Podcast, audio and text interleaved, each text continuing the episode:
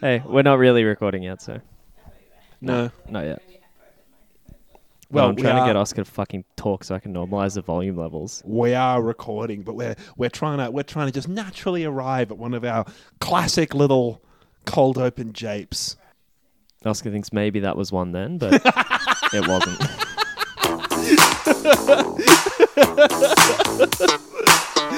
Yeah, there it is.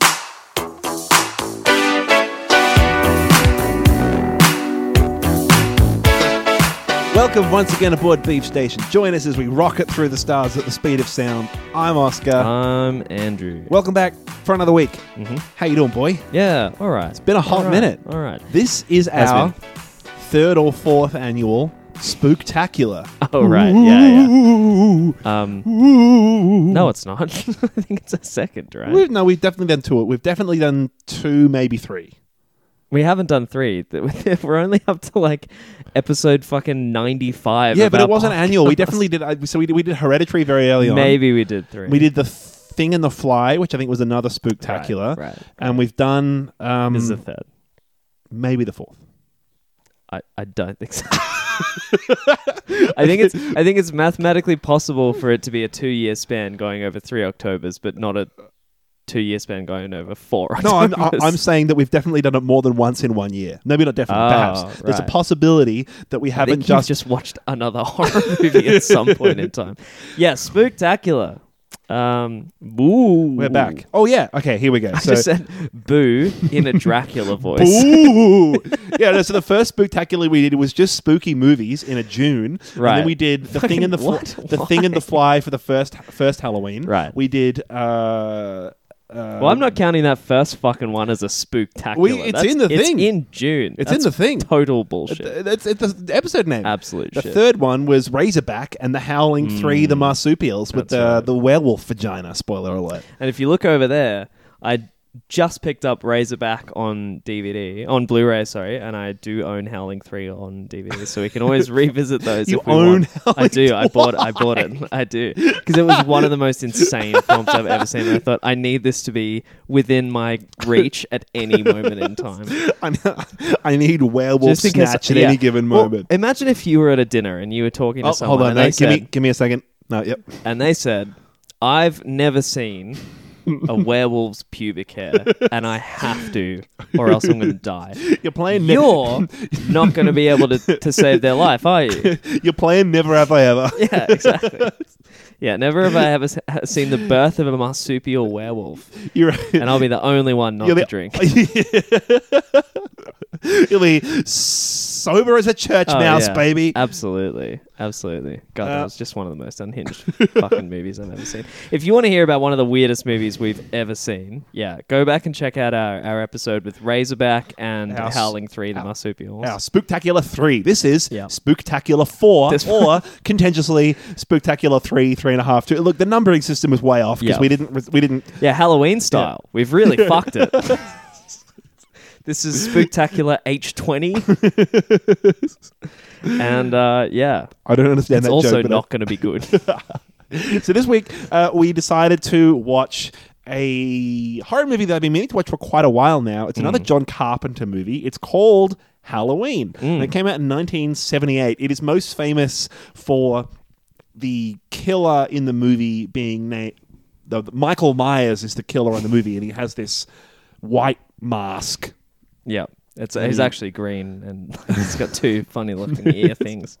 Pretty fat. the first, the, first exposure, my swamp. the first, well, the most recent awareness I had of this movie was a joke in Baby Driver, Yeah. where they say go out and get a Michael Myers mask, and he comes back with an Austin Powers mask, You know, and he's like, "No, Michael Myers from Halloween." rules. It's, it's- I'd never seen this either, but I, that's such a fucking funny idea.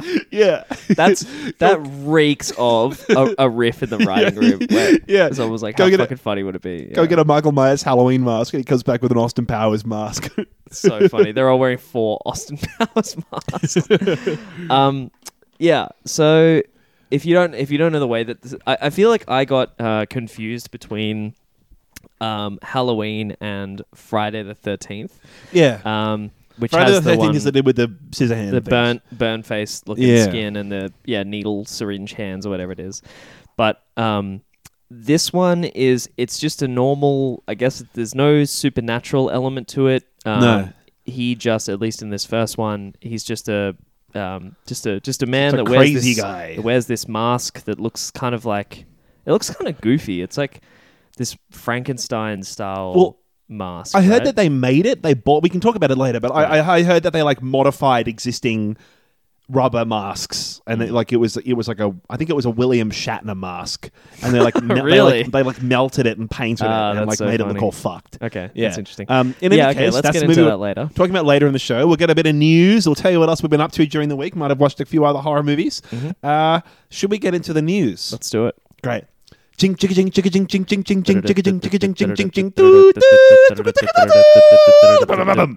Beef bulletin. All right. I'm not sure if we mentioned this last time we recorded an episode, but it's been a couple weeks. Sean Connery died. I think we did. We did. I think we did.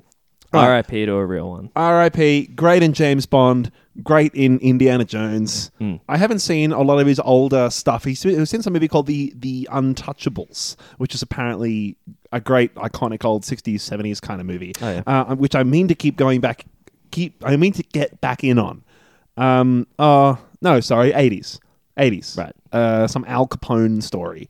I fucking love him as James Bond. I know you, you haven't seen many James Bond movies, hey? Uh, no, I think I've seen one of his. Um, was he the first one? Yeah. Was he Doctor No? Yeah. I've seen. I've seen a couple. Yeah. they're great. I feel like in their own cute, quaint little way, where like Austin Powers is making fun of them because there's plenty to make fun of in there, and they're they're often a bit shit. Yeah. But in the, in their own way, they're fun. If you haven't gone in on old James Bond, go in. They're fun. Um, well, you can't deny that he was uh, so influential. yeah, and you know he, he was bald before he was even James Bond. So every time he's like got hair in a movie, he's got like a hairpiece on. Right. I Yeah. didn't know that.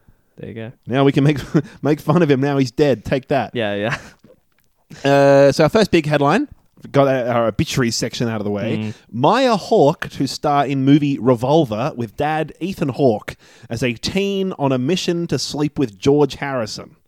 God. Fuck yeah. That's insane. Uh, Ethan and Maya Hawke will both star in a film in which Maya will portray a, t- a teen who lives in Alaska who is determined to lose her virginity to George Harrison, uh, based on a true story in which the Beatles are forced to make an unexpected stop in Anchorage, Alaska, on the way to on the way to Japan for their 1966 tour. Jesus. Okay. So Fuck yeah. Maya Hawke. So uh, Maya Hawke of, and I now both trying to fuck George Harrison. yeah, Harrison. yeah, yeah. son, of, uh, daughter of Uma Thurman as well. and Ethan Hawke. Hawke and Ethan Yeah. Hawke. Yep. Don't know. That's all I got. Yeah, it was Beatles related news. It was fucking related insane. news. I figured we couldn't go past it on the pod this week. Uh, here's another one. The the Fantastic Beasts three movie is coming out next year, Unfortunately, yeah. I believe. Uh, headline here: Johnny Depp has been asked to quit the Fantastic Beast franchise. yeah. The statement follows news that Depp lost his libel case earlier in the week. He uh, took a newspaper to court in the UK after they labelled him a wife beater, uh, claiming Yeah. physical abuse against Amber Heard, uh, which isn't funny. And they didn't find him. He didn't win that case, which I suppose We didn't win a libel case. Yeah. Which but- what I don't really know what that that means. Does that, mean does that that- mean they, he couldn't prove he doesn't yes, beat his wife? essentially, or they didn't. You know, like they might have said, uh, they might have been reporting on reports or something. So they were Right. like, uh, allegedly X, Y, and Z. And if you're like, hey, and they're like, oh, we were just saying what was alleged. Yeah, we weren't fuck. saying you did it. So I don't know. That doesn't really mean anything. I've I'm very confused about this because I remember a little while back there was this story about Johnny Depp and Amber Heard, and I was like, and Yeah. I, I saw that it was when all of the recordings of Amber Heard being such a fucking freak I like were yeah. coming out, I heard about that. and um, it sort of seemed to uh, allay a lot of the allegations about Johnny Depp, and that so, like he might have been as much a victim as her, or, or almost entirely the victim. And now it just I don't know. There's it seems like the narrative has sort of shifted to everybody sucks. turns out human relationships are a lot more complicated. Than Yeah, I don't know. Black so and anyway, white. Um, I'm not gonna. That's I've learned my lesson. I'm not defending anybody in those kinds of Yeah. Um, so as a follow up to that, I did so see a video though where they were uh, listening to her. She was listening back to an audio recording in some sort of legal process. Yeah. And when the, the, this thing happened, where she was talking on the recording, she was telling him why it was his fault that she like slammed his head with a door or something, and she is uh, suppressing a grin very clearly Fuck. in while she's listening back to it, and it's like. I don't know. You do have weird reactions to that type of shit, but Yeah. man, what?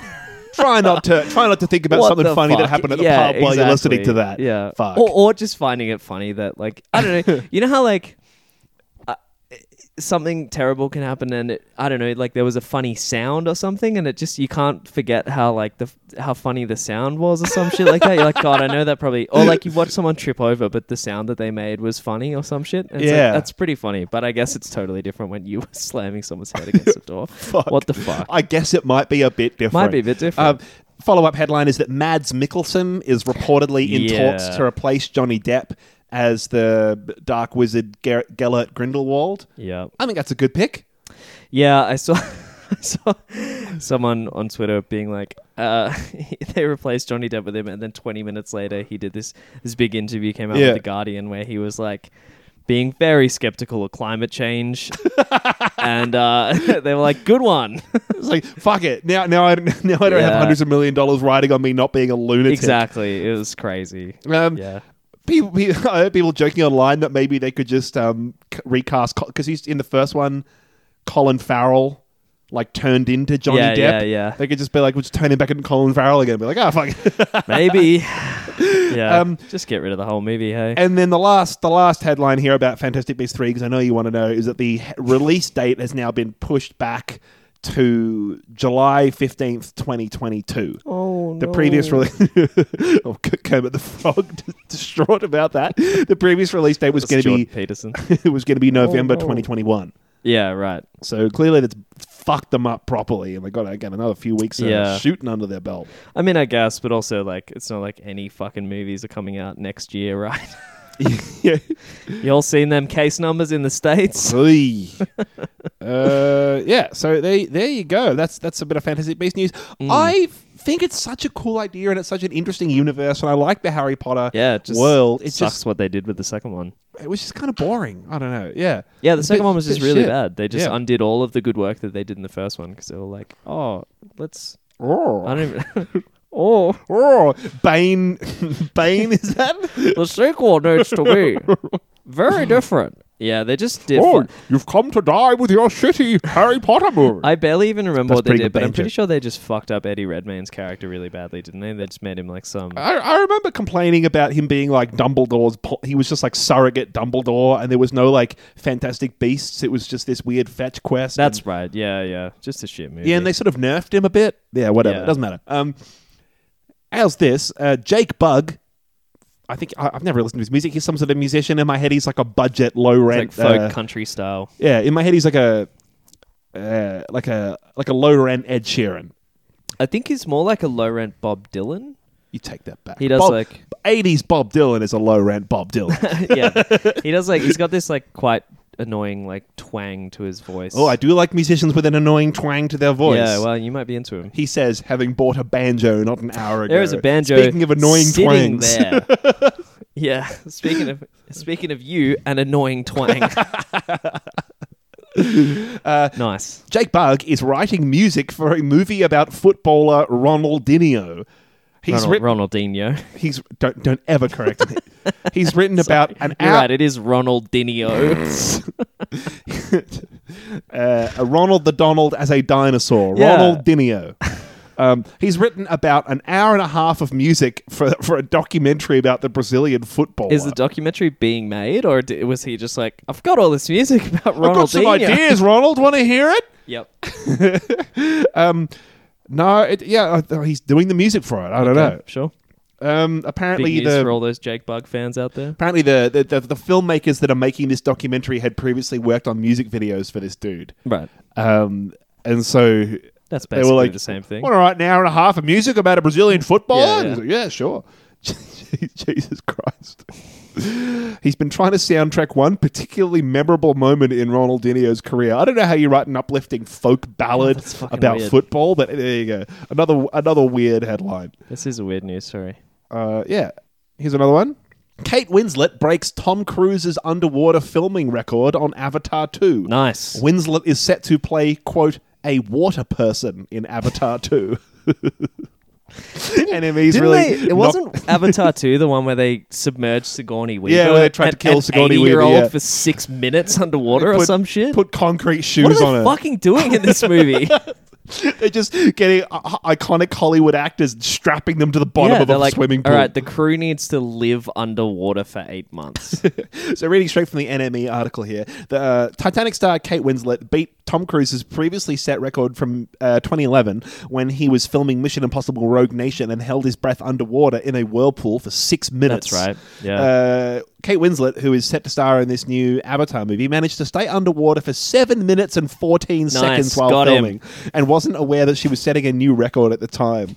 Her head fucking exploding, like, yeah, this is normal. isn't isn't that an insane amount of time so to spend To underwater? not Especially because Kate breathe. Winslet, again, not that young, right? No. Like if you had like 40, a 50, something like a like, that. 22 year old or something like you know peak Yeah. fitness it's like okay well you can probably train your body it's amazing that a human body can do that Yeah. because when you think about it i feel like i would be dead like, I, Yeah, yeah. I know you need to train and stuff but i feel like even with proper training i just can't imagine i've seen those videos where people do it for like 10 minutes and they're like they're like limp in the water. They they've like totally they don't move or anything. yeah, they because you just can't float. expend any fucking energy. Right, but And you can't acting. act. What Yeah. the fuck? Yeah. That's crazy to me, especially when I don't know how how old's Kate Winslet? Like she's mid thirties or something now. Oh, I'd be like 40 surely. Yeah, Yeah. that's crazy. Not young. No, Yeah. Uh, she says here she didn't realize she was getting a record at the time. She said it was brilliant and I was very proud of myself and I'll probably never be able to do it again. That came at the end of four. it was a fluke. that came at the end of yeah, it was take three. Yeah. that, that came at the end of four weeks worth of quite intense training, and it was in the dive tank. Uh, it was in the training tank, but I loved it. God damn. Uh, oh, so was it not on camera then? No, apparently it was. I think it, well, it says it was. Yeah. Okay, maybe. Uh, I don't while, know. while filming. I don't know. yeah, while filming. Well, otherwise, surely it's on camera. Otherwise, it's not like a world fucking record, like breath holding thing. no, but it might have been that they they she beat Tom Cruise's record, but it was in the training pool. Who cares? It's Whatever. very impressive. whatever. Yeah, it would there just you go. rule if that was like a take that made it into the film. Yeah, Yeah, that would rule. wouldn't it? Here's another. Here's the last one to round us out. Mm. Home Alone original director calls Ryan Reynolds' reboot quote an insult to the art of cinema. quote: Home Alone's not the Godfather, but you have to treat it with that kind of respect. That's pretty funny. Do you, Chris Columbus? oh man! Reflecting on the 1990 festive film for an oral history to mark its 30th anniversary, Columbus said he was disappointed by the Deadpool actor's proposed R-rated remake called Stoned Alone. That's so sick. I think that forgot is. about this. I think that is the uh, the exact correct amount of respect to pay Home to wait Alone. 30 years Yeah, and then do a stoner Home remake. Alone reboot Yeah. like yeah, yeah, bro it's not it's not apocalypse now How Who many fucking Home cares? Alones were there? there? There were four, weren't they? they Something like that. Four. and they didn't even get the same kid to come back No, every time. It's yeah, not as if they were treating it with the same amount of sanctity either. Yeah. Uh, reboots are just silly to me. Chris Columbus told the Independent. When I agree when, when I read when I read read about something called Stoned Alone, I'm going to try this again. When I read about something called Stoned Alone, they were going to do with Ryan. It was an R-rated Home Alone movie about stoners. Yeah, we, the, we, we've been the, new. stu- the stupidest man alive. Stone Alone, what's that? What's that about? ah, I thought to myself, this is just an insult to the art of cinema. Hmm, I haven't been this angry since I discovered America. If you're making a comedy, a musical, no matter what the film I'm making, my goal is to treat it with the same respect as if I was making The Godfather. Home Alone's not The Godfather, but you have to treat it with that kind of respect. And this idea of remaking things that already exist and are working well, watch the original. Forget about it. It's just never going to be as good. Fucking big I, call, I bro. I kind of agree. Like, yeah, but it's also a fun twist, and it's a stupid. Home Alone's a stupid fucking movie anyway. it is. But if you want to make a stoner movie, make a stoner movie. You know what I mean? Yeah. But then I feel like the the era of stoner movies, like there hasn't been a good stoner movie in a while, right? I feel like um, uh, fucking Superbad was like the last one. I mean, Pineapple Express is like more of a stoner movie, but those kind Yeah. of Judd Apatow, like those types of films were the last like proper sort of comedy stoner movies that I remember. Yeah, I'm, I'm not really into the whole fucking. Pineapple Express really lost me, but Superbad was funny as hell. I guess it was Superbad less of rocks. a less of a stoner movie and more of like a um just a teen kind of a teen comedy thing, right? Yeah. Oh, fuck. How's this? The end of this article says uh, there's been no update on Re- Reynolds' Stoned Alone since 2018, but Disney Plus has since made a remake of Home Alone, starring Rob Delaney, Ellie Kemper, and Archie Yates, the little British boy from uh, Jojo Rabbit. Yeah, right. Um, I didn't know So they've made another fucking Home Alone. No, me neither. What the fuck? well, clearly, uh, yeah, clearly, That's so weird. clearly broke new ground and was a worthwhile artistic pursuit. And How many? How You many know. fucking Home Alone movies have they made? This is so strange. I strange. think it's like the fifth one. They've already filmed it. Um, that's so strange. Maybe they're Yeah. filming it now. That's so weird. How many Home Alone movies? Anyway, that's the news for the week. So That I'll, is crazy. I'll have this little freak out later And on my that's own like time. at least with Stoned Alone, Go on. it's like quite different. Yeah, they're not even going to get the little cunt high. Yeah, but no, you know what I mean though. It's not like I, I the I, I I'm one hundred percent. I mean, I can sort of see Chris Columbus's point in terms of he's like, don't remake the same thing Yeah. again. Do something different with it. Right now, I don't think he even thinks you should do something different with it, but I can kind of see why that might be fun. But um, remaking it with another little blonde kid. You know what I mean? Yeah, like, that the- is psychopathic. He's not blonde, to be fair, but that's all right. yeah, he is. No, the the, the, the little fat kid. Oh. I thought it was um, No. the other No, kid. no, you say the kid from Jojo Rabbit. Come on, I said the I said the little British kid from Jojo Rabbit. I dodged they're it the both first little time. British, aren't they? Yeah, but one of them's fat. Yeah, but you didn't say that, Right.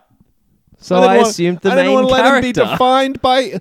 Oh, it, it, the reason why I said the little British kid is because one of them has a very distinct British accent and doesn't even try the Right, German accent. right, right, And the other one Sure, does- tries a bit of give a you Ger- that. yeah. the one with glasses. Yeah. yep, Yeah. Yeah. Scarlett Johansson's in Home Alone. Fuck it. Who cares that anymore? is really crazy. Uh, As the kid, yeah. I don't know. Also, also the, the arrogance of Chris Columbus being like, every movie I make is The Godfather. Fuck you, Chris like Columbus. the opposite of that. Yeah. Ho- Harry Potter 1, Mrs. Doubtfire, Gremlins, Percy Jackson, The Lightning Thief, Pixels. Really? Pixels? When you were making Pixels, is- you thought you were making The insane. Godfather? You fucking didn't- idiot. he's not Pull saying your that- head out of your ass, He's Chris not saying Columbus. he's making The Godfather, but he's saying, and I actually think that's a good attitude for him to have. Is no matter what project I'm on, I will try and do the best that I can, the best job that I can of it. I think that's an he said, I am Francis Ford Coppola. That's yeah, not. yeah. Sorry, bit of a misquote there. Fucking hell. Well, I hope, I hope, Chris Columbus, that you treat it with the same respect when you work on The Christmas Chronicles 2. Yeah, look, Fucking idiot. Who cares? It's Home Alone. the bigger they are, the harder they fall. I guess. That's it. How was it riding on Little Nemo Adventures in All right, Slumberland? stop looking through his fucking filmography. Fuck you. Just the arrogance of that. Yeah. Uh, pick any other movie. Fuck you. All right, here we go. Beefness or pleasure Yeah, for the week. I got a good segue. It's we have theme music. You don't see. You don't segue into it. I'm going to do it anyway. Speaking of Macaulay Culkin, Business. Pleasure. Business. Pleasure. Business. Pleasure. Business. Pleasure. Business. Pleasure. Business. Pleasure. Business. Pleasure. Business. Pleasure. Business. Pleasure. Business. Pleasure. Business. Pleasure.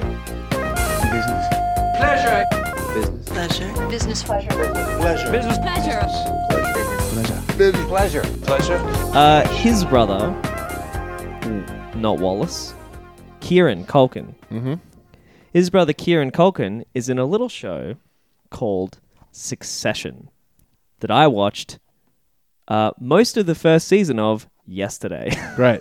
Talk about Uh, it in thirty seconds. well, we're gonna wait for the dead space for the music. No, I haven't. I need a fucking edit point. you better cut it in after speaking of Macaulay Culkin. Oh, I am. and not Uh, this one. We're- last one okay, so we're, we're, we're two and a half minutes into Beefness or Pleasure now. Of Yeah, course, yeah, it's yeah. the segment where uh, we watch a movie for the pod, and that's the movie that's the official movie of the podcast the this week. That's the Beefness. This is the pleasure, which we watch on our own time, not knowing that we might discuss it on the pod. We just watch it for fun, without even worrying about whether or not it's going to be something that ends up being discussed on the podcast. I dissociate while I watch anything for pleasure, so that I can't know that I'm going to talk about it on the pod. Right. So so so so that your descriptions are deliberately I very hazy. hypnotic state.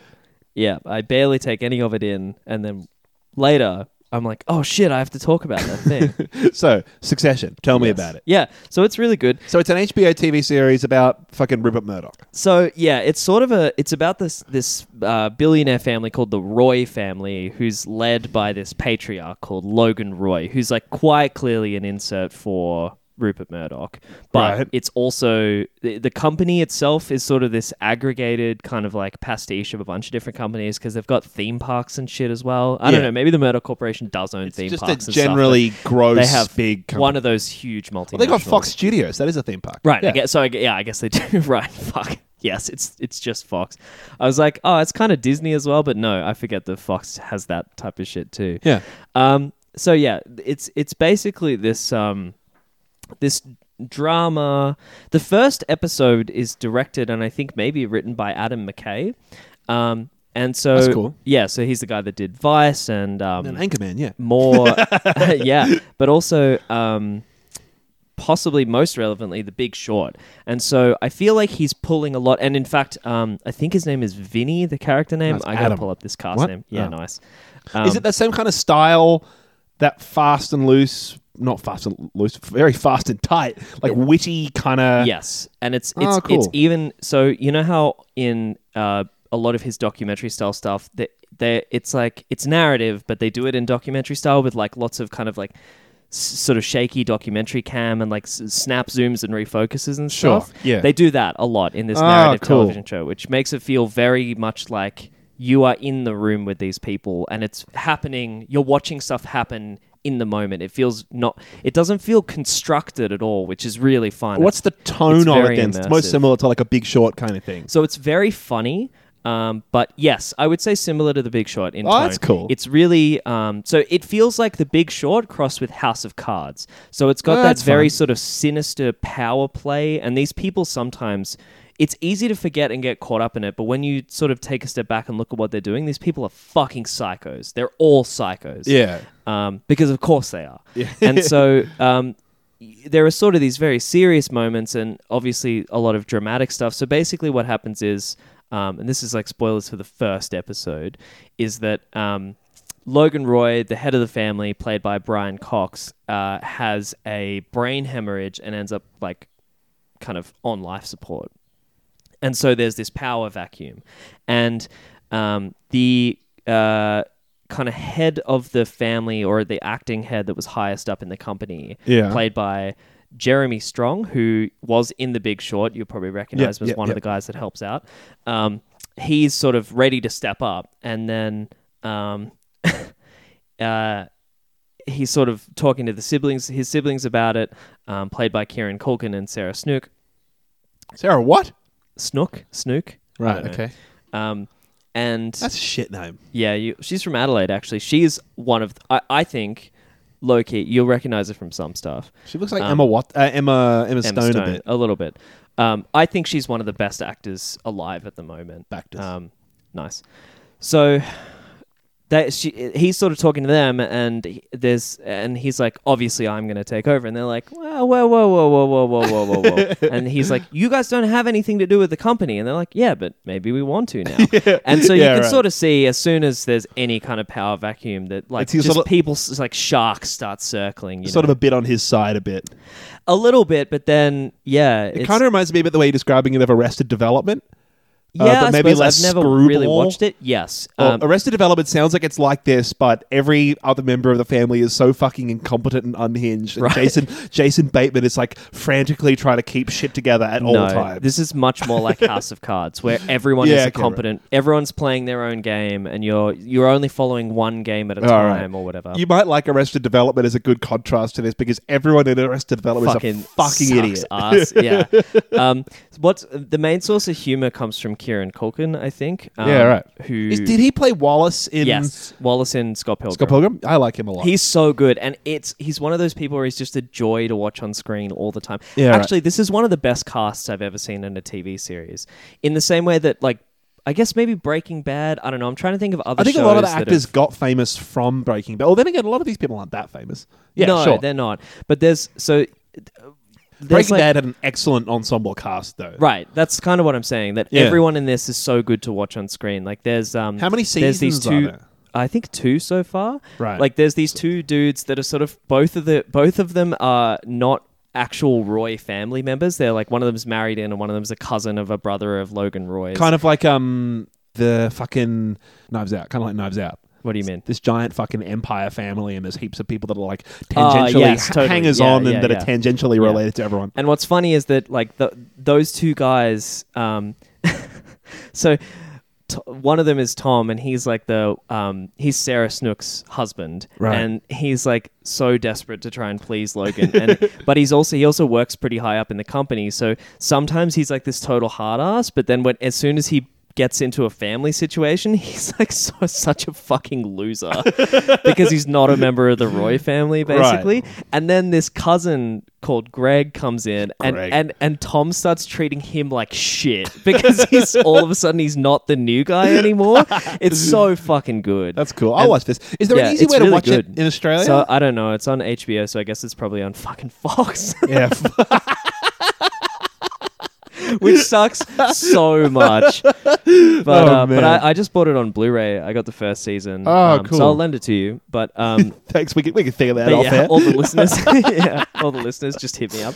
Um, but I would strongly recommend it. Uh, actually, JB's having decent sales at the moment, so go in on it. It's really worth it. Uh, it's it's my Just one of my favorite JB. Hi-Fi. Well, that's where I got it. I don't want to pay fucking Fox for a subscription service or whatever. Yeah. And yeah, I own it. No, that's all right. Cool. Anyway, uh, really good. I'd highly recommend it. I don't think I've got anything else. I don't Ah, think cool. I watched any other films. Well, I did. I um, All right, man. in the spirit of the thing, is a couple weeks because we're we're recording this a little while after Halloween, even though it is our Halloween special. yeah, two weeks Um, after. I, I- think our last step must have come out nearly bang on actually on Halloween. Yeah, exactly. like, these fucking but, idiots. But but yesterday was Friday the thirteenth. Ooh, really? Well, that's what we'll It do this in actually honor yeah. of then. Yep. Um, uh, we I didn't wa- watch that film, but Uh, I watched Scream, man. A friend, Mm. a friend of mine, and I went to the Film and Sound Archive here in Canberra, and they were doing a Halloween double bill of Scream and A Quiet Place. Right. Didn't end up going to see A Quiet Place, but we watched Scream. Uh, those are maybe the opposites of each other. yeah. Don't scream. It's a quiet. It's a quiet place. You'll get killed by the monsters Yeah. in a quiet place You actually can't scream. because you're in space and they won't hear you. Wes Craven, stop screaming. Ah. Sorry. Uh, I thought Wes Craven was Australian. He's not. Uh, the guy from Saw is Australian. Uh, Wes, uh, Wes Craven. Scream. 1996 horror movie. Um, the, the guy from the Film and Sound Archive came out and gave it like a brief introduction before the movie started and was sort of saying like like these slasher dark horror movies were very in vogue and very popular through the late 60s 70s and 80s Right. and by sort of the late 80s early 90s they had people they had become sort of a tired format like you see that as like friday the 13th part 8 and shit like Oh that Oh, yeah, they and Um, even Halloween the, as a series has like Heaps of them. entries and there's like multiple reboots and yeah shit. Yeah, it sucks. um and so the guy said oh and so scream was like heralded when it came out as like bringing horror back Mhm. and like being a bit of like a rebirth of the genre almost. Right. And so I thought, oh, cool, I'll be interested to see that. Um, I didn't realize that it's more of a spoof oh of yeah, horror it's a, it's a parody than yeah. anything else. I was sort of looking for a movie that was going to be properly scary. Right. And this wasn't scary for me at all. No, I don't think it's really meant to be. Right. Right, and so I sort of called me to question like what a horror movie is then, because there Mm. was a lot of like gratuitous slasher blood and not really gore, but like I think it's a mistake to lump slasher films in with horror films. I bet I guess some of them are. Like Halloween is definitely trying to be a, a horror film. But Yeah. then Scream, like sl- those slasher films seem to be more of that self-aware kind of parody. Yes, I mean, so this was definitely fun. It was a fun watch, but I Mm. was kind of disappointed that it wasn't very scary at all. Right, like right. there was a lot of like it happened several times. It's the iconic bit of the movie where like this teenage girl home alone answers the phone and. The killer on the other end of the phone is like watching her through the window or whatever. right, and, right, like, right. so it's like, well, oh, it's no. like the isn't is that the first nice red shirt? the call is coming from inside the house? Right, I thought that's what that was. They don't say that in this movie. Right, it that's from some from other fucking else. movie. Yeah. But I thought that's what this movie was. I was waiting for that line the whole time, and it never came. I think it might be Friday the Thirteenth or, or I, something. I, another I googled it, but then it never. there's I don't no remember what it was. find No, we'll never know. Um, no, so it was fun, but no, I, I don't know. It was um, it was cool to watch the, watch a classic movie, and I think it will be a fun movie to watch with a big group of people. I suppose, like I did. I don't know, with a big group of friends at a party or whatever. sitting in the dark, kind of all facing the same way. Anyone can come. They just have to pay a certain amount of money. I reckon. I reckon that's probably the best way to watch it. Yeah. I, I thought it was a cool. I thought it would be a. A whatama? I thought it, uh, what? Cinema. I realized as soon as I said it, I was like, "Wow, that just didn't really translate." That's so no, weird. um, but no, I, I thought it would be a um a good movie to watch at a party with a whole bunch of mates, where it's like a very loose kind of feeling. Mm-hmm. So yeah, that was my thoughts on Scream. Very very short, I suppose, but no, I, I don't know. Um, it was fun, but and, and the, also the ending is kind of a total crock of shit. Right. And there's a there- there's a couple characters in it that are like actively annoying. There's a lot of really weird, hyped up, amped up performances in it, where like there's these like annoying jock kind of characters that are playing this like ADD kind of attitude that this Right, kid, this guy has, and he's just really, really annoying. and he's like a main character in the movie, and I can totally see what the role is going for, but I just think the actor has fucked But it. it was actually frustrating. It was just frustrating to because like yeah, dude, I, I get it. Yeah, but Is there any notable cast? uh, yeah, Monica from Friends is in it Oh, okay. Courteney uh, Cox. as like a yeah, Courteney Cox as a uh, re- a nosy reporter. Right, but not even like a main character or anything. She turns out to be quite a main character. I don't remember. I'm, I'm trying. I'm looking up here. I don't remember who the main kids are. Um, David Arquette is in the movie, and I've seen him in something else very recently. Um, but yeah, da- David Arquette plays this like dweeb sheriff um, who's who's quite good.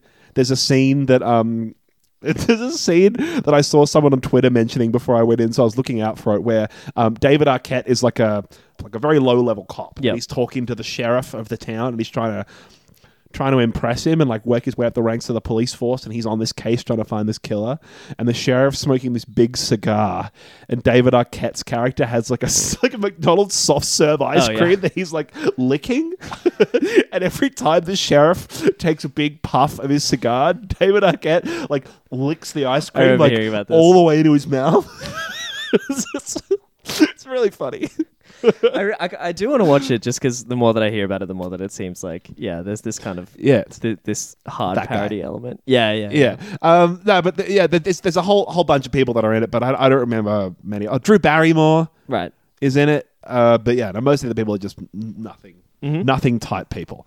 Uh, so that's that's Scream. I also rewatched a bunch of other movies recently. I rewatched Grease. I rewatched If Beale Street Could Talk. Oh, yeah. I'm having a great old time recently. But no, nothing, nothing, no, nothing other than that. Nothing that fits into the, the theme of horror. I suppose Grease could, depending on who you are. It's but, pretty know. fucking scary. Yeah. okay. No, that's it. Should we should we launch into the main event? Yeah, let's get into it. So Halloween. Uh, let's let's start off with a little synopsis. This is from Letterboxd. It's the 31st of October. It happens every year. Go on, Yeah, sorry. it's an American traditional holiday, uh, a white traditional holiday, white as fuck. Um, so uh, directed by John Carpenter, 1978, 91 minutes long, a cool 91 minutes.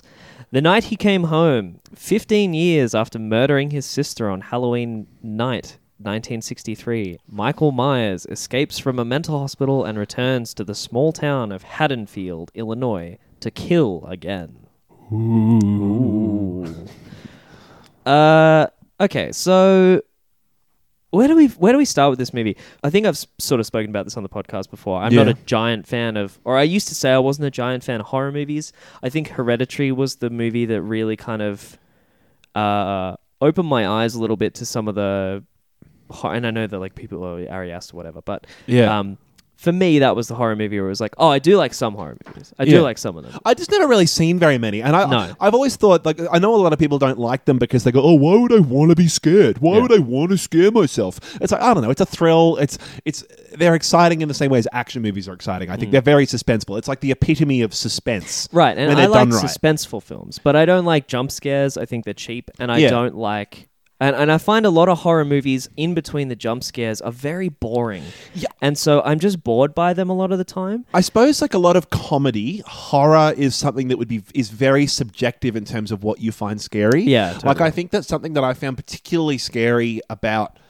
Hereditary, Hmm. which again isn't like I hate that we laud it as like this fucking amazing because I think it's the, I feel like it's one of the only horror movies that both of us have seen. Yeah, but it's also But, yeah. very good. I, I enjoyed it, and I think that one of the things I found most scary about it was its depiction of mental illness in the way that this woman doesn't know whether she's slowly losing her grasp on her sanity or not, and it's Yeah. almost completely out of her control. Yeah. and the idea that she's constantly thinking about her mum who was. Who did have mental health Hmm. problems, and the idea that she doesn't know whether she has her- um, inherited those, Yeah. and whether or she not she's whether just like um I literally had that realization like recently. It's like, oh, oh they're hereditary. last episode. yeah, yeah. Um, I, I like that. I, I find I found that particularly unsettling and particularly scary. Mm. Just this idea that you can lose your grip on reality completely out of your control. Mm. And I sort of enjoyed the suspenseful aspect of the film that came that arose through those parts of it.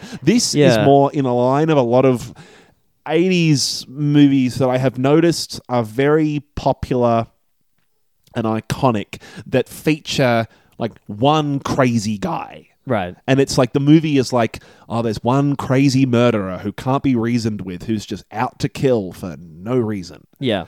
And that's just what the movie is. It's like this juggernaut that is constantly like plodding on. Right, and I feel like this is one of the first. This is such an influential film because, from what I understand, if it if it wasn't, I mean, it was informed by um, like Psycho. Psycho is arguably Yeah. the first kind of slasher film, but this is this is the first one to take it and really cement it into like a horror genre Yeah, I- type movie. I've seen on places like Wikipedia and like making of videos that this is one of the first big slasher movies that's Right. credited with like starting that as a genre. And so, like you talked about Scream earlier, like that is a, a parody that was informed by exactly these kinds of movies, right? Yeah. And even like maybe Friday the Thirteenth is a little more kind of campy and stuff, has a little more of that I, heightened. ha- I haven't seen it, but I believe. I mean, he has knives sense. for fingers, so like, right, yeah. it's a little bit more stupid, right? Yeah, exactly. Um, so okay, maybe a good place to start then with this is: Did you find? I'd like to get into a little bit of like what the the the themes behind this film might be, and I've got Yeah. a really interesting review that I read on Letterboxd um, that I I'd like to get your thoughts on. But um, before that, let's go with the basic bitch approach. Did you find this movie scary? no. Did you? No, not at all. Right, no. it's not scary Um, at all. I think that there were some scenes where I was surprised and where I felt quite tense, Hmm. but I didn't find it very scary at all. Um, I think one is because I didn't really feel like there was much motive behind the killer. Hmm. Like he didn't have any good reason for going after these specific teenage girls, did he? Yeah. He just sort of noticed them outside his old family. Well, that's part of the to- thematic uh, aspect, but you've got to do a lot of homework to sort of invent maybe a reason why. He's There's just- not much reason on screen. He's just this crazy guy who's Yeah. just, and he doesn't speak. So I don't find. I- sort of the fact that I couldn't really see how he thought and what his reasoning was and what his made me sort of didn't really. I wasn't really afraid of him because he didn't feel very like a very smart character. The That's what's so funny is that they, they treat him in before you sort of see him interacting with Jamie Lee Curtis at all. He's sort of lauded as like this uh, um, indomitable sort of psychopathic genius killer. And then when you actually see him on screen or trying to kill Jamie Lee Curtis, he acts like a fucking dumbass. yeah, it's he's ju- like he's just this like gorilla that just Yeah. keeps walking and he's so like robotic and he's so- he'll sort of like beat down a door but it's very clearly a door that he could just break through yeah. immediately and it's just so they can have this scene of her screaming like he's like um like in the shining where he's like coming through the door or whatever and it's like are you supposed to be smart dude like I, I, I didn't ever get the vibe that he was supposed to be this genius killer. Like he's this crazy, this crazy guy who was in a mental asylum since he was eight. Like, um, yeah I, I feel like the the threat like you can't have the the way that the I can't remember what the psychologist's name is but the the doctor dude yeah. The way that he speaks about him is like you Donald Pleasence, I think. yeah what a fucking crazy um but like he speaks about him in this way that like you can't stop it. Like you have to kill him. There's no way. You know, he'll find a way if you don't Yeah. stop it or whatever. And it's like I don't know. I feel like that that kind of comes with a certain element of like him being this like threatening kind of presence. But it felt like there were so many ways around. I don't know. You just outsmart him. Like he he just felt so non-threatening for me because he felt like such a dumb guy. Like you just run rings around him and you'd be fine. Yeah, or something. Yeah. You know, he walks really slowly. It's um, I don't know. I, I- I, yeah. just didn't. It didn't work for me. I feel like that's maybe why I find the stuff that's a bit more psychological a lot more scary because it Yeah. feels like it's a lot more out of your control and you can't reason, you can't find a reason why the characters on screen could just get out of it. Whereas I feel like this is a bit frustrating because you feel like the characters are a bit dumb. Right. And it feels like everyone's dumb and yeah. like it's like oh the killer's not that smart the, the the person could just run down the street or whatever like whereas but when there's something a bit more psychological going on or something a bit supernatural maybe it's out of the character's control so much that you can believe that they're stuck in that situation and that it is this scary unavoidable mess they're Yeah, in yeah. whereas with this it doesn't feel very unavoidable and I wasn't scared by it but I I, can think- also understand why people would be scared by it because I feel like it's a very horror I think more than comedy feels to me to be even more subjective Right.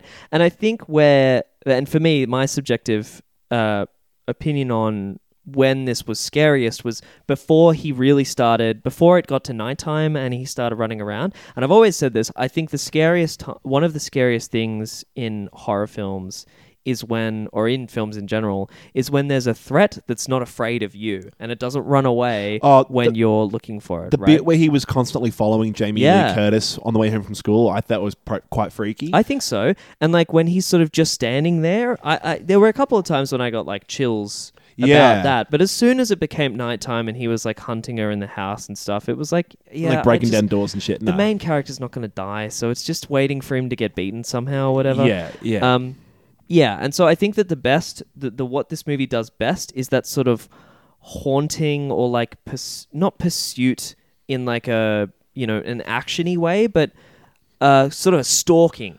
The way that he stalks her at the start, I think, is really really well done.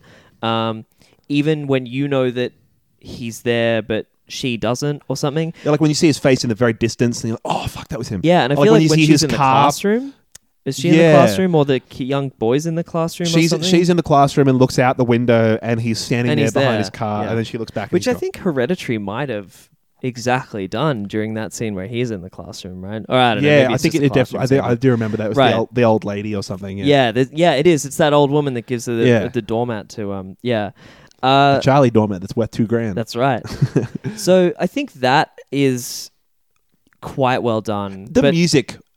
Right, really music's really does great. a lot of heavy lifting. There's a lot of moments where the music is so tense. Yeah, and there's John a lot Carpenter of like did all the music. Right, this, he, I think he wrote it, directed it, and wrote all the music. Yeah, Um, yeah. There's a lot of like very discordant, like little Hmm. type stuff that I, I noticed several scenes where I thought, "Fuck, this is only scary because the Because music the is so effective." Uh, and I think that feeds into something that I might like. I have a hot take about horror movies, which is that anything can be scary. It's horror is entirely about the filmmaking process. I think it's one of the most because this is a very low budget. So for 1978, the budget of this movie was three hundred thousand dollars. Yeah, so that's very which low. doesn't feel like very much. It's a couple mil these days, maybe, or something like that.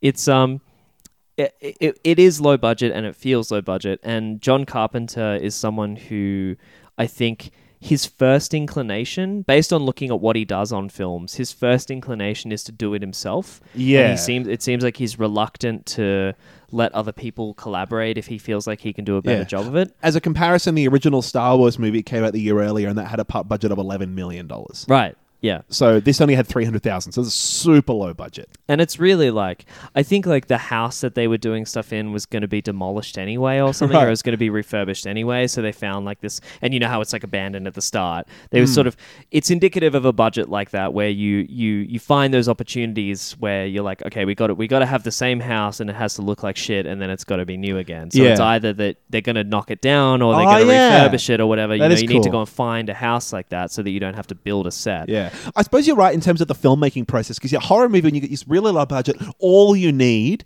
is like yeah, you need to nail the lighting, the Yeah. music, and the editing. Well, and the editing is ex- yes, totally. Yeah, and like you can completely do a whole movie all around that. I thought the Yeah. opening sequence of this movie was really cool.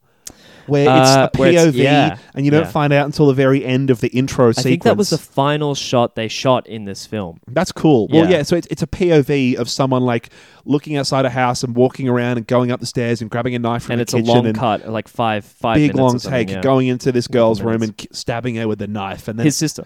turns around and it's a young boy. Yeah, yeah, totally. I thought that was really cool. But yeah, you re- yeah, you're right because it's it's a movie where you can totally effectively get a a movie that works on a really low budget, and Mm. it's all about the art of the filmmaking and how clever you are and how creative you are in that way. Right, right. I think so. That's a good segue actually into some of the more like thematic aspects of the movie. That um, so one of the one of the most notable things I guess about the first sequence is that when he gets up, or when the camera gets up to the the room of this person um, that ends up being murdered. Yeah. Um, it's a young woman and she's got her boobs out. Fuck and yeah. that's always noticeable Fuck because. yeah. as Sorry, we what was know- the name of this movie? Oh, who cares? um, Norks, I think. Uh, Tits at three minutes and forty one seconds. The movie. Yeah, exactly. Uh, yeah, only watching the first five minutes of the film. Um, but what's weird is that you then learn. Uh, so as soon as this like young Watching kid is Basic Instinct unmasked, next week. he it's very like, nice. It's very. We'll just do a five minute section of Basic Instinct. It's very notable that scene. How like it's it's it's highly like you know.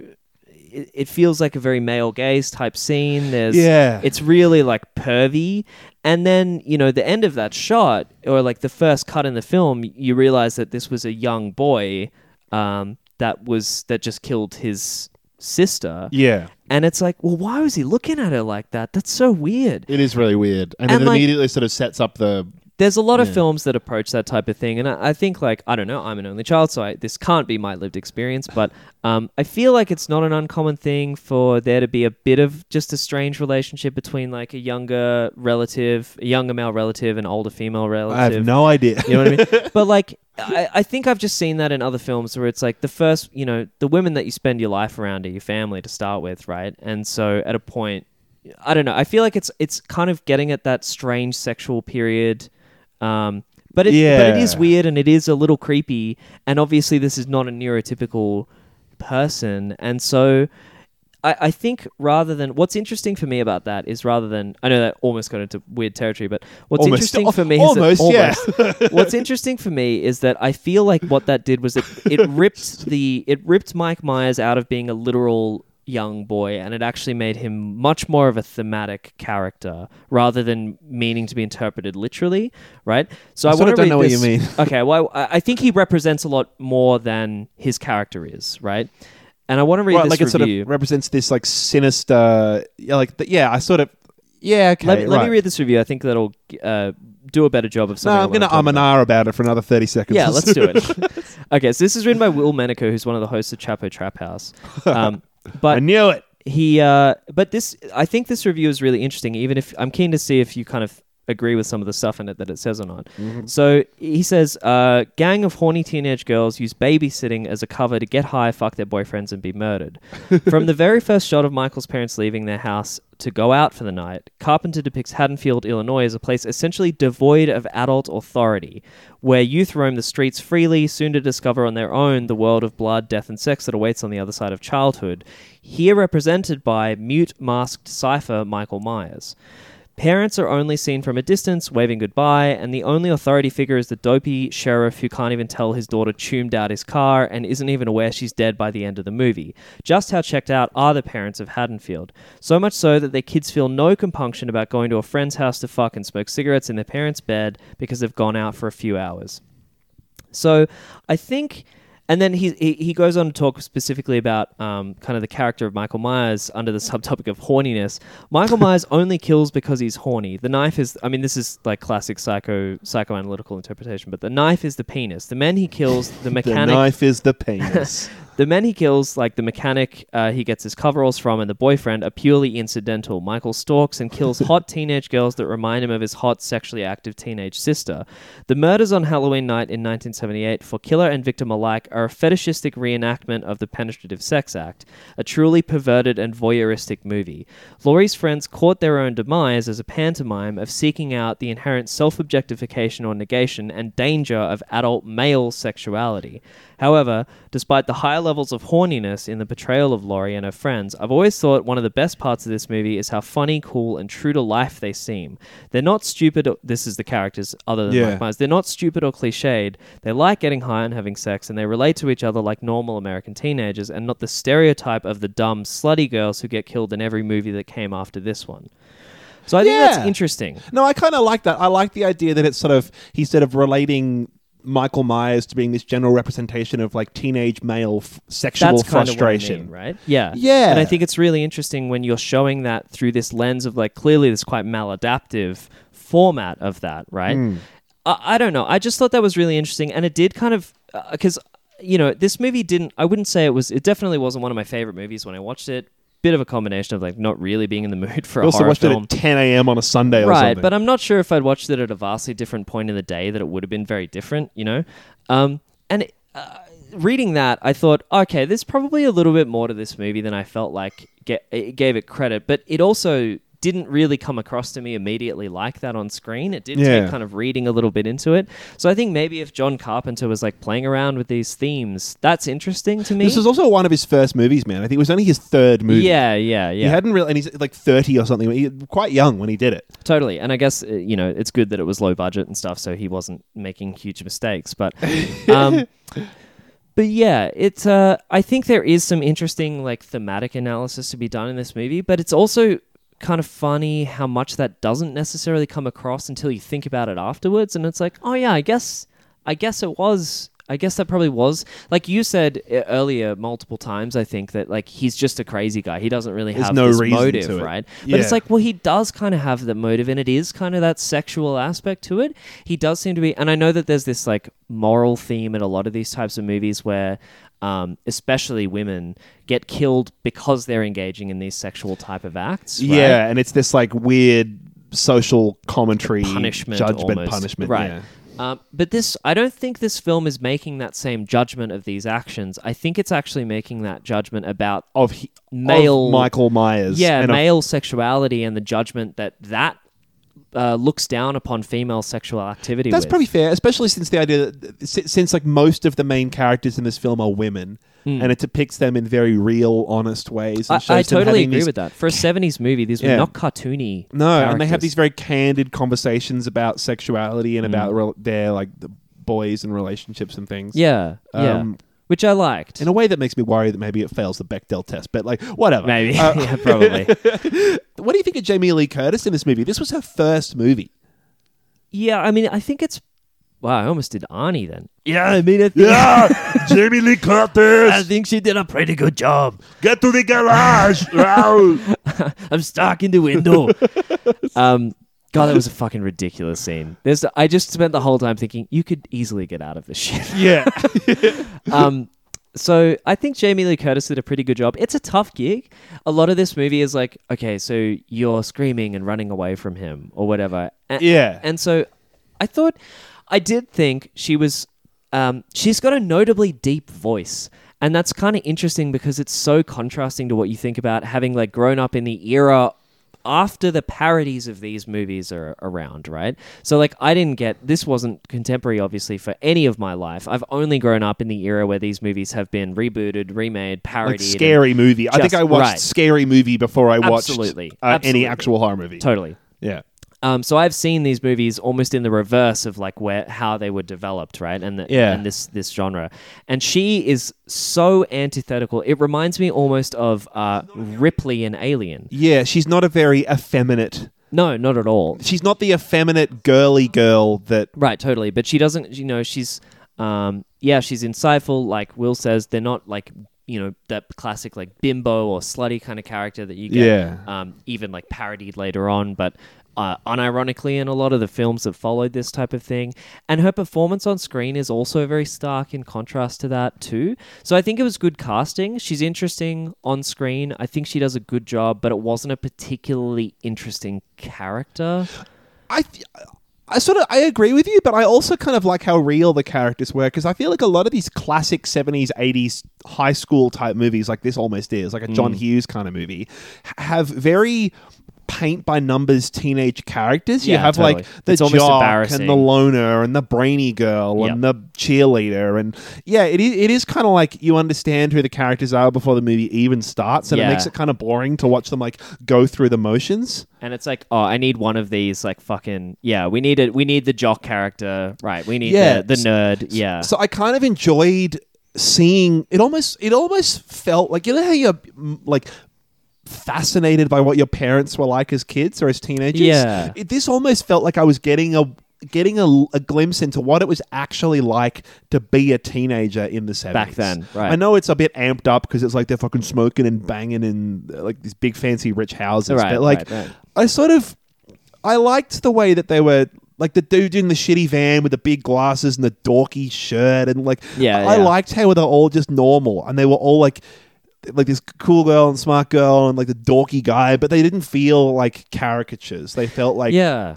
they felt honest in a way that made me interested watching it, even if from a story point of view it was maybe a bit boring.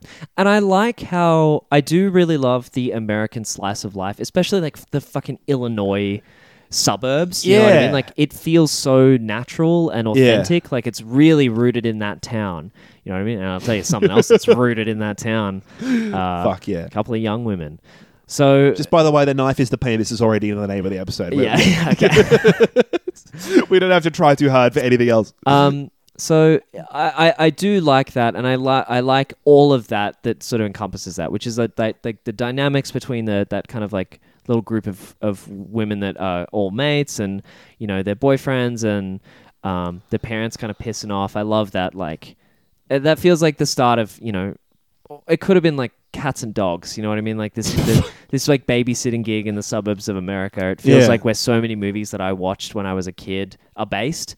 Um, The the all the parents cool. go away and the kids are left alone kind of almost gives me a Toy Story vibe. I don't know where that comes from. you snorted a cats and dogs, but yeah, Yeah. Toy Story, yeah, yeah, I, I, yeah, totally. Um, it's Yeah. just that I, I think it really gets almost at- like a Finding Nemo kind of thing. so sorry. I think going. Will's commentary on the absence of adults on authority figures in this is actually kind of a puzzle piece that really makes a lot of this film make sense when you finally when someone points it out to you. It's not something I noticed on my first watch through, but there aren't really any adults and the ones that are here are sort of suck and are Yeah, like also the, the police who are the only like authority figures and like the uh, societal control that's in the movie is also incompetent and not working. Yeah, they do nothing. like a commentary in that like real sense. cops. Yeah, yeah. Um, it, it's it's really interesting. So I, I think a lot of the authenticity. I don't know. I, I credit John Carpenter for a fair bit of this. I think he did he write the script with anyone else. Uh, yeah, there's a co-write, but I think there's I don't know off the top of my head. If you want to look that up while I'm on this,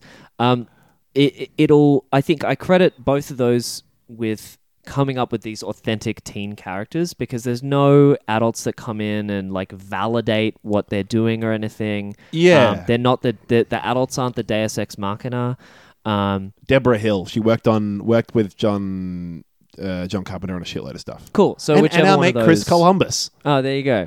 Um, so maybe you know I don't know. Yeah, You maybe were saying sorry, like the adults never step in, and there's just no. who- like- some of those people are responsible for generating these authentic teenage characters even though they're adults which i think is always impressive because Yeah. it's so fucking easy to come up with these like embarrassingly bad mis- misunderstandings where like you know these days it'll be like teenagers posting on facebook or something and it's like Yeah. they don't fu- teenagers hate facebook I I didn't think it was boring though. I, I enjoyed it. I, I I enjoyed. It sounds like you were a bit bored by it. i think i was i think that's probably more to do with the mood and not watching it with anyone Um, Mm. yeah, right. No, I enjoyed it. I, I think I'd like to watch more horror movies with people. I think it's the same that all my housemates aren't. I reckon so. It, like, I reckon the best way to watch these kinds of movies is have a bunch of people around and get on the piss. That Yeah. sounds like a really good time. I'd love to watch Scream or something. Maybe we should do like Friday the Thirteenth in like cool. a, a group sesh because yeah, I Yeah. think that's one of those kind of dumb ones. I liked a lot of the. I watched a bit of a making of for this, and they were talking about how the very cool blue uh, color palette they picked for this movie was a very deliberate choice that they feel like was almost like copied to the point of like pastiche. Right. In subsequent horror movies, and I didn't really notice, like, because it felt like such an iconic look, the very cool blue. It's so hard night. to know that this might have been one of those films that really invented a style that you've seen so much. One of the Yeah. coolest bits of lighting in the movie is when Jamie Lee Curtis is hiding in the house from Mike Myers, Yeah. and he's in a cupboard behind her in the dark, and very slightly, the white of his mask like begins to like Comes in of in slowly the sight, yeah. comes into sight. Apparently, that was a deliberate. Like they had a specific spotlight on his mask on a dimmer switch, and they were just like slightly turning yeah. it up until it was only just visible. Which that was really cool. Another horror thing that happens where you realize that the thing's been in the room the whole time. Yeah. Right? But yeah, this is one of the first movies to do that type of thing. it was cool. Um, I- I, I think was- think there's a lot of moments in this that other films and and just people have learned from and have executed possibly even better than this executed. But the credit Yeah. has to go to this one for coming up with the idea. Um, yeah. So yeah, I mean, I feel like I'm doing a, a, a great injustice by not having enjoyed this film as much as I did, and it wasn't bad, but um, it just didn't really grab me in the way that I'd like. The Thing that grabbed me immediately. I love that movie. Mm. That's an awesome you know? one of my favorites. Um, I don't think either of them are scary. I would like to find my the specific. The thing is a lot more tense, I would say. yeah, that's probably true. I would I would like to find my specific genre of horror movie and like mine that because I like I've. Yeah, there's heaps of different like I want to go and watch like Paranormal Activity and The Conjuring and shit like that and just try and find what it is because I feel like maybe more modern stuff now is maybe what I need like the the flashy editing like in Hereditary where it flashes and she sees her mum's ghost in the corner of the room for a bit like shit like that like I feel like because.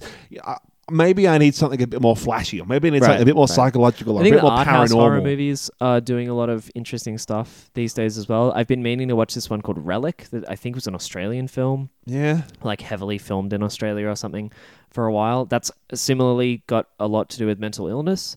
Um, yeah. Babadook is a movie that I didn't find particularly scary. I don't think I really watched it properly, but I didn't find the Babadook very scary. yeah, you know what I mean. That was That's another. like a mental illness one too. yeah, I know. I, I liked um. I saw the Woman in Black with Daniel Radcliffe a few years ago. That was kind of cool. It was like a ghost one. Oh, I haven't seen that. That was Yeah, cool. Okay. Um, yeah, I I, don't t-. I, I agree with you though because it feels like there's some. It feels like there are horror movies for me, There's a whole and I fucking just sh- don't know what they are yeah, yet. there's a whole fucking streaming service out. It's in Australia now. Right, Shudder. um, It's this streaming service that's all horror movies. Mm, totally. So like there must be some out there, and I feel like it's this giant vein of.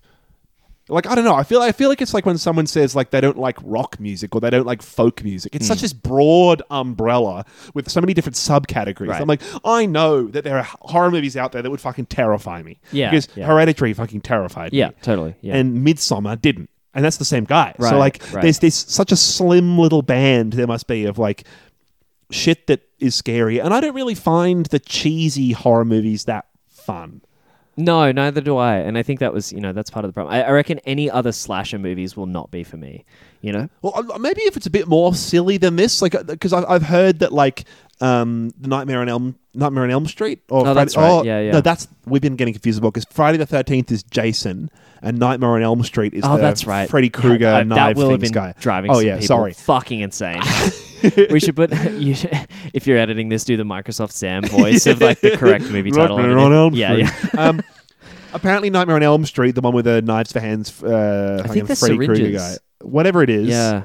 Um, is it syringes? Whatever. Fine. know, whatever. whatever. it is. I've heard that's a lot more of a nightmare dreamscape kind of fantasy Well, he one. haunts people in their dreams, right? That's like if you fall asleep, he'll come after you and kill you while you're right. asleep. I didn't even know that. I think so, th- yeah. there's uh, so there's a lot of Nightmare different. on Elm Street.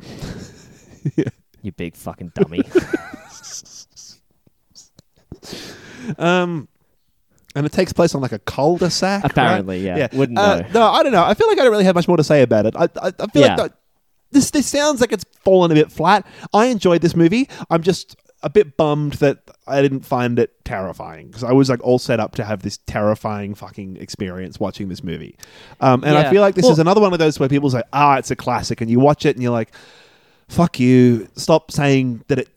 Stop saying that shit is a classic and that it turns out to have not aged well, you know? Right. Like I looked up this big list of like classic horror movies and it was like the original 1930s Dracula and it's like shut up. I've seen that. It's not It's scary. not scary at all, yeah. It's not a classic. It's Don't say it's a classic it's horror movie. scary. Because Yeah. classic to me says like it's timeless.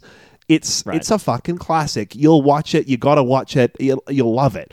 And I, I just thought like to me, horror movie means scary. Maybe horror movie means there's lots of blood and it's got monsters in. But Yeah, I don't think so. I don't know. I mean, one of the one of the best examples, one of my favorite like horror movies, and I'll call it this, is uh, Cabin in the Woods.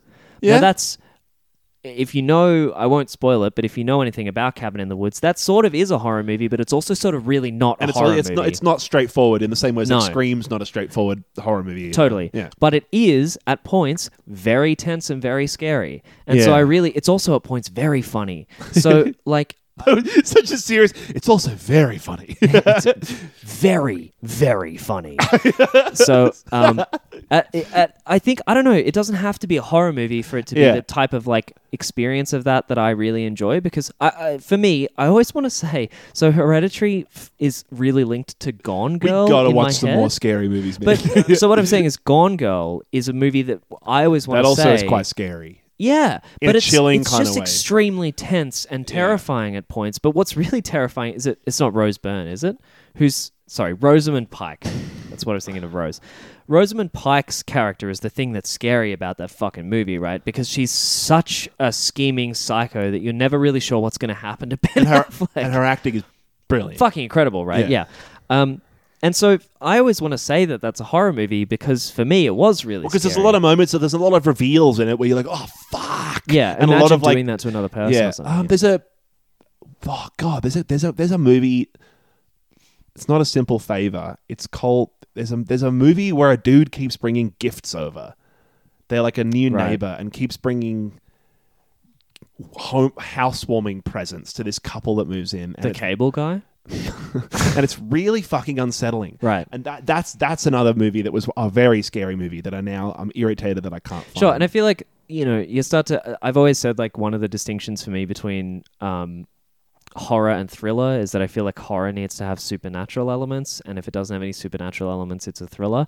Arguably, that would make Halloween a thriller rather than a horror. no, I disagree with that definition. Sure, fine, and it's not perfect, but um, The name of the movie is The Gift.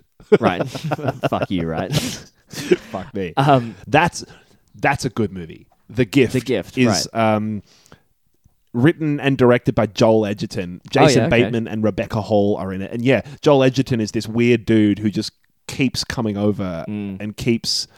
Oh, it's creepy as fuck. It's great. Right. So I feel like there's, in terms of like, oh, what are the horror movies for me? It's like, well, they they might not be horror movies. You know, Mm. uh, they might not be labeled as horror movies, but and there, there's, I'm sure there's some that will continue to be scary, especially some art house art house horror movies. Yeah. Some Korean horror movies are really good. Um, the yeah, Wailing. yeah, you mentioned really before. good I can't one. find that fucking anywhere. Uh, man. yeah, it's really. It was on Netflix for like a week. um, that was really good. I really enjoyed that. Mm. Um, but uh, and it, it was quite scary at points. Yeah, but right. the vast majority of films that have made me feel the way that I really enjoy when I watch those types of films is just films with a lot of tension, just horrible tension. This movie that I was just The Gift. Yeah. I think a, one of the most tense scary movies. Right, I've- great. It's great. So I, I, I think that's what I enjoy, and I enjoy the really high quality, as you said earlier, like editing and sound design and whatever, um, much more than I enjoy like a film about a scary monster or whatever. Because just- I just get bored a lot of the time. I just don't find the one scary slasher man. I don't find those particularly scary. I No. feel like it's gotta it's gotta have a lot of dressing around it to um to imp- to to make it compelling, and I need to know. I, I can't know that the main character is going to make it out. Like I need to feel threat. You know, Yeah. And for me, the the biggest downfall I think of Halloween, and the biggest reason why I didn't find it particularly scary, was that I never for one second expected Jamie Lee Curtis's character to die, and so it was like, right, well, either she kills him or she doesn't manage to kill him, and he escapes, in there's sequels. I also don't feel like it's this. like, who cares? What do you? Th- I don't think the kills in the movie have much weight to them. No, like when he they're- they're quite- strangles the girl. I suppose spoilers. yeah, This is, whatever. that's enough of a beat. When he strangles the girl with the frizzy hair in the car, Mm. that doesn't feel like there's much weight to it. Like you almost want like a big strings hit, and you want it the the music to get louder. Yeah. But there's almost just in my head, I'm I'm remembering it as like a just like a slap of skin on skin, and then just you just see the pressure, and then she just sort of slowly dies. Yeah, she kind of like you know, there's gurgling and stuff, and It's a bit she takes la- a while to die. but it's- then yeah, it's a bit lame. I also think I don't know. Maybe this is probably an artifact of the '70s, but I'm not. I don't buy choking deaths now because it's like we can't kill someone that fast. You know, Well, I, did, I don't know that. you can get them like, to pass out, but you can't Yeah. kill them that fast. You have to you have to deprive them of oxygen for like minutes at a time. And so for me, it's like, well, they're not. My brain just goes, they're not dead. Yeah. You know, and it's sort of like I need to. If you want me to think someone's died, you need to really kill them.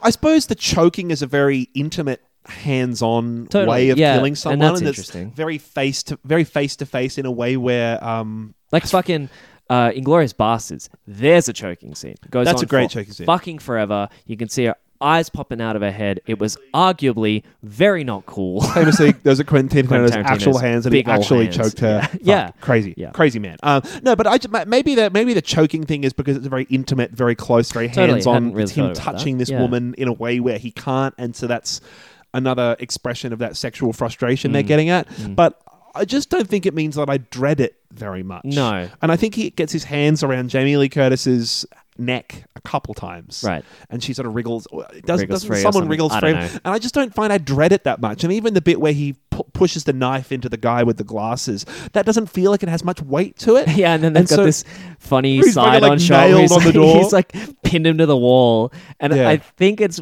very clearly like in the wall behind him.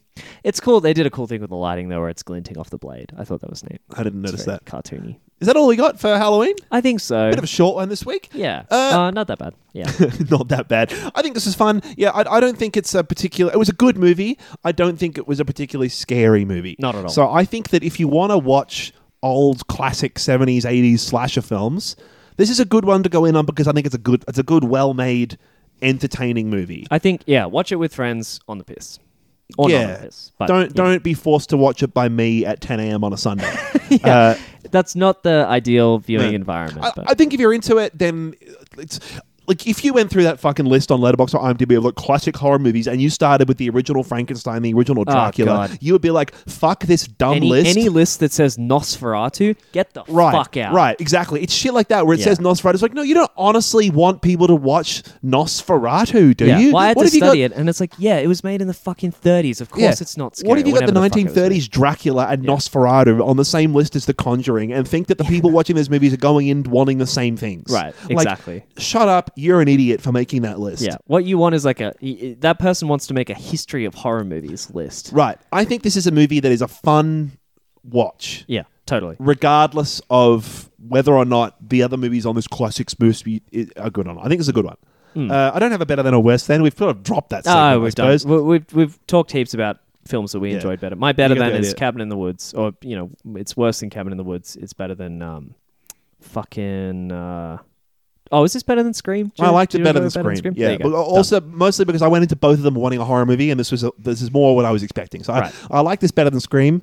Uh, I didn't like it as much as yeah, fucking Hereditary. Sure. All uh, our all our dumbass all our horror all movie our picks. dumb picks that people who actually watch horror movies will hate. If you actually care about horror movies, I liked this less than I liked The Wailing. There you go. Great, cool.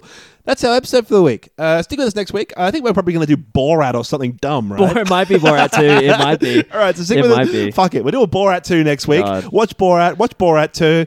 I'm gonna go and be a I, I've got to watch Borat. I've never yeah, seen it. I, I'll have to look up whether you can understand Borat 2 if you haven't seen Borat 1. uh, stick with us. Hope you enjoyed this. Uh, we'll talk to you later. You can follow us on Facebook. You can email us. You can message us if there's anything you want us to watch uh, for you or with you. Mm. Thanks for thanks for listening this week. I'm Oscar. I'm Andrew. See you later.